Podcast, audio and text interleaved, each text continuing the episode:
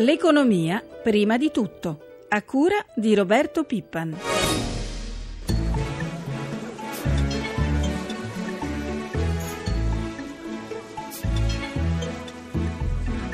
Dice vado in giro per cercare lavoro, ma ci stanno prima loro, dice che lo cerco a fare.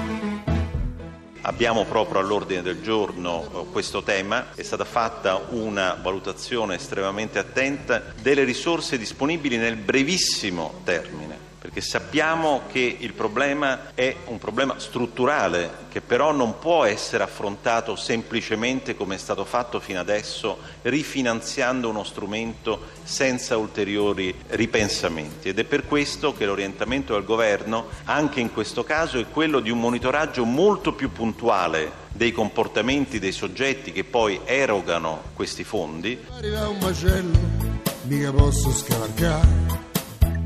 I disoccupati sono circa 3 milioni, ma a questi bisogna aggiungere circa altri 3 milioni di persone che sono scoraggiate, sono comunque inattive ma vorrebbero in realtà essere attive. Questo è un numero enorme, evidentemente. A fa fila al posto mio. Il rischio che abbiamo davanti a causa dell'innovazione tecnologica, a causa di alcuni cambiamenti strutturali, è quella della cosiddetta jobless recovery, cioè il fatto che l'economia, il PIL riparta, ma questo non generi occupazione. Po'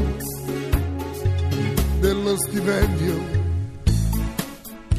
7.40 minuti 33 secondi, un cordiale buongiorno da Luigi Massi. Dalle 11, ormai lo sapete, il Consiglio dei Ministri esaminerà il primo decreto legge del governo Letta sull'IMU e sulla cassa integrazione in deroga. Nella nostra copertina abbiamo sentito il Ministro del Lavoro Enrico Giovannini diffondersi sull'occupazione che stenta a riprendere e sulla ripresa che non arriva. E partiamo da qui con il nostro primo ospite, l'economista Gianfranco Viesti. Buongiorno e ben trovato. Buongiorno.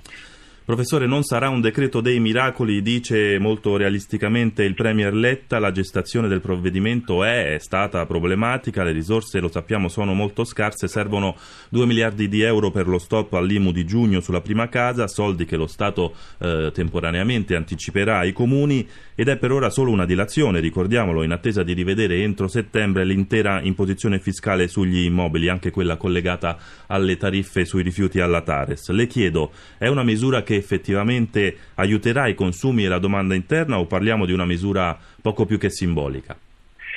Beh, un piccolo aiuto lo dà perché naturalmente posticipa un pagamento, anche se naturalmente poi ha bisogno di effettuarlo, perché se non viene cambiata l'IMU rimane quella. Bene rivedere la tassazione perché si possono correggere alcune iniquità, problema di fondo trovare i soldi e problema ancora più importante la redistribuzione, perché naturalmente dare ai proprietari di prima casa relativamente agiata significa togliere ad altri, è un problema politico di favorire alcuni cittadini piuttosto che altri.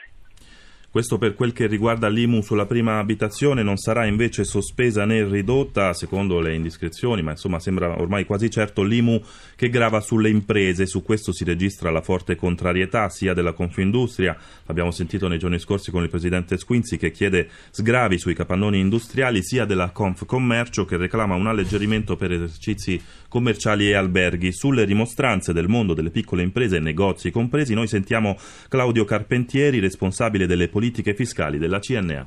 La pressione fiscale su negozi e botteghe dovuta all'IMU potrebbe aumentare nel 2013 di un altro 46%. Un negoziante che lavora a Roma ha subito un aumento l'altro anno di 800 euro e potrebbe subire un aumento nel 2013 di 538 euro.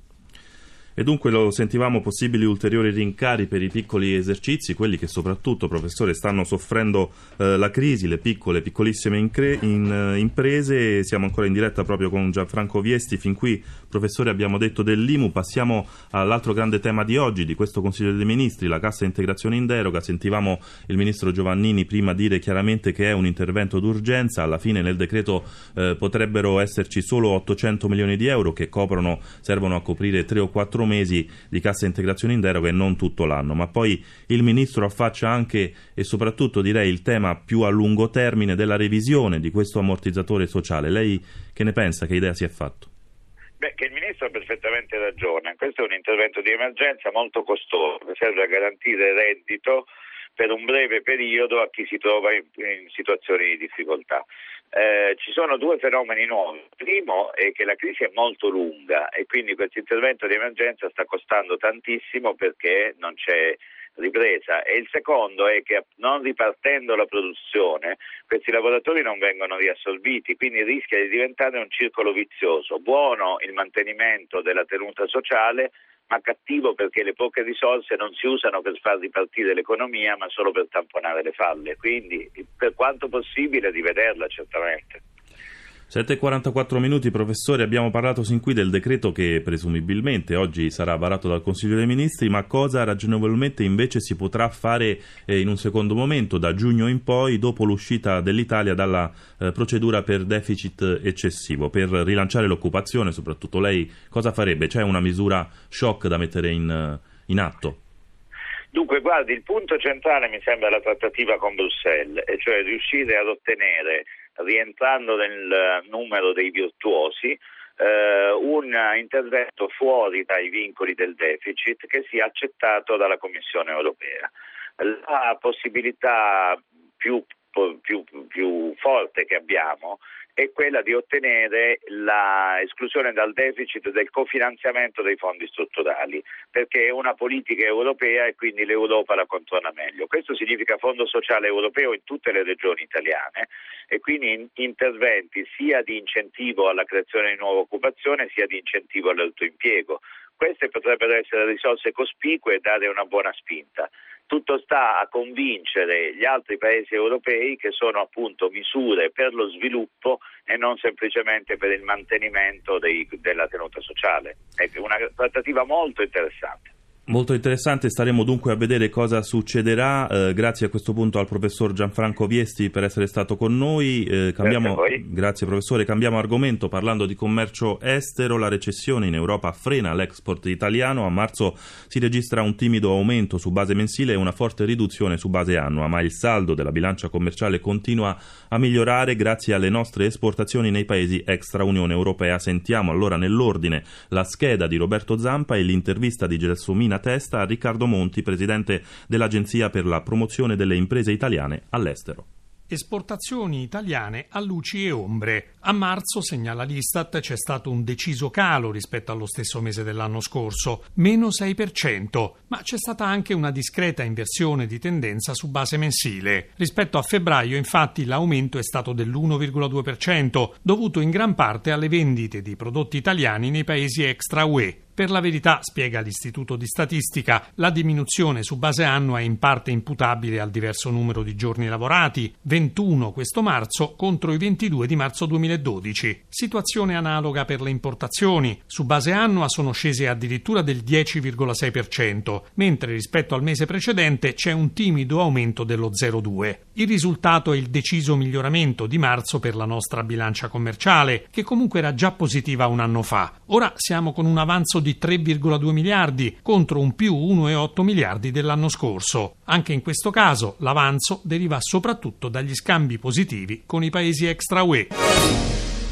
L'Italia tiene come export in modo assoluto aggregato e tiene anche meglio dei nostri concorrenti come quote di mercato quindi tutto sommato questa crisi che è molto forte sta avendo un impatto eh, minore in Italia per la parte export ovviamente rispetto a altri paesi europei. E per quanto riguarda le importazioni? Le importazioni sono calate molto di più delle nostre esportazioni, tant'è vero che mentre i primi tre mesi del 2012 avevamo circa un deficit di 4 miliardi, adesso un anno dopo, dopo i primi tre mesi abbiamo già un surplus commerciale importante di quasi 3 miliardi. Come fare per uh, recuperare le posizioni del nostro export? Certamente dobbiamo investire di più in promozione e concentrare gli sforzi sulle geografie che stanno dando maggiori riscontri positivi, quindi certamente la Russia, certamente gli Stati Uniti e buona parte dell'Asia, tra cui il Giappone e l'area ASEAN. Senta, per quanto riguarda il Giappone, conosce un periodo di grande espansione con un grande boom dei consumi, quindi quali sono i rapporti commerciali Italia-Giappone? Il Giappone per noi è un grande mercato di sbocco, il popolo giapponese ha una grande passione per l'Italia e tutto quello che viene dall'Italia eh, e ovvio che è anche un mercato molto lontano, è anche un mercato difficile, specialmente per alcune aree di export come ad esempio i prodotti agroalimentari, perché ci sono molte barriere non tariffarie. Noi stiamo facendo uno sforzo mirato sul Giappone e i risultati stanno venendo perché il Giappone ci sta dando degli ottimi riscontri di mercato.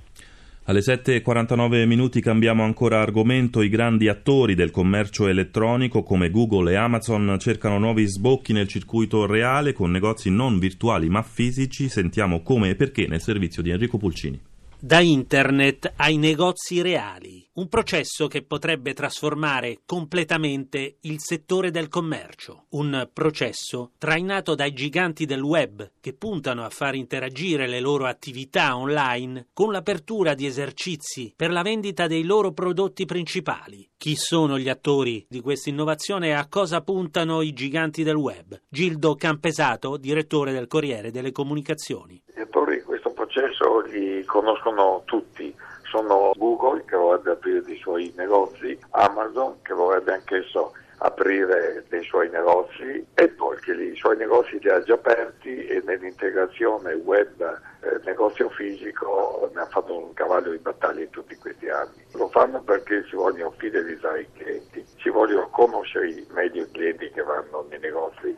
Cliente va nel negozio perché è abituato ad andarci, molto spesso si fida di più, vede tutte quante le possibilità che ha di comprare online e poi o ritorna al negozio e trova il suo prodotto, il prodotto gli viene mandato a casa. Ecco perché con la crisi, con centinaia di esercizi commerciali che chiudono in Italia sulla possibilità di far interagire il web con il commercio reale, c'è il silenzio assoluto e si fa poco o niente per favorire queste possibilità. Questo avviene perché l'Italia è un paese eh, vecchio dal punto di vista di internet e non soltanto dal punto di vista dell'età media della popolazione. Il commercio è molto spezzettato, mancano grandi attori e mancano anche la capacità di organizzare piccoli imprenditori del commercio, legarli fra di loro e fargli gestire delle piattaforme unificate. Quel che dobbiamo aspettarci per il prossimo futuro è che i grandi big dell'e-commerce americano o delle web company americane sbarchino in Italia, radicandosi sempre più dentro la rete distributiva. 7.51 minuti, siamo all'aggiornamento dai mercati finanziari, ci colleghiamo con Milano dove c'è Sabrina Manfroi, buongiorno. Buongiorno da Milano. Come stanno andando le borse asiatiche? Allora questa mattina va bene il Nikkei, l'indice Nikkei sale dello 0,56% mentre resta chiusa per festività Hong Kong. Ricordiamo Sabrina com'era andata invece ieri in Europa e a Wall Street. Per Wall Street era stata una seduta abbastanza positiva, poi ha perso terreno nel finale, il Dow Jones ha chiuso a meno 0,28%, il Nasdaq meno 0,47%. Per quanto riguarda l'Europa, anche qui una seduta con pochi slanci, è stata positiva a Milano che è cresciuta dello 0,29% grazie alla corsa di Mediaset e di Finmeccanica, mentre per quanto riguarda Parigi e Londra hanno subito delle perdite frazionali intorno allo 0,08%, sopra la parità invece Francoforte. Lo spread tra BTP e Bund tedeschi rimaneva sostanzialmente stabile. Sì, esattamente, era sceso anche sotto i 260 per poi chiudere a 265 punti base, il rendimento dei titoli decennali è al 3,98%. Quali previsioni invece per la riapertura di oggi? Al momento sono abbastanza contrastate intorno alla parità, oggi è atteso un dato dal settore delle costruzioni sia nell'Eurozona sia in Italia. Chiudiamo con i cambi, l'euro. L'euro è scambiato a 1,28,66 sul dollaro. E grazie a Sabrina Manfroi dalla redazione di Milano e grazie anche a Francesca Librandi per l'assistenza al programma. Vi ricordo anche l'appuntamento con questione di borsa dopo il GR1 delle 10. Per porre domande agli nostri esperti potete chiamare dalle 8.30 alle 9 il numero verde 800 555 941. La pagina economica si ferma qui da Luigi Massi, linea di nuovo a Marco Sabene con Prima di tutto.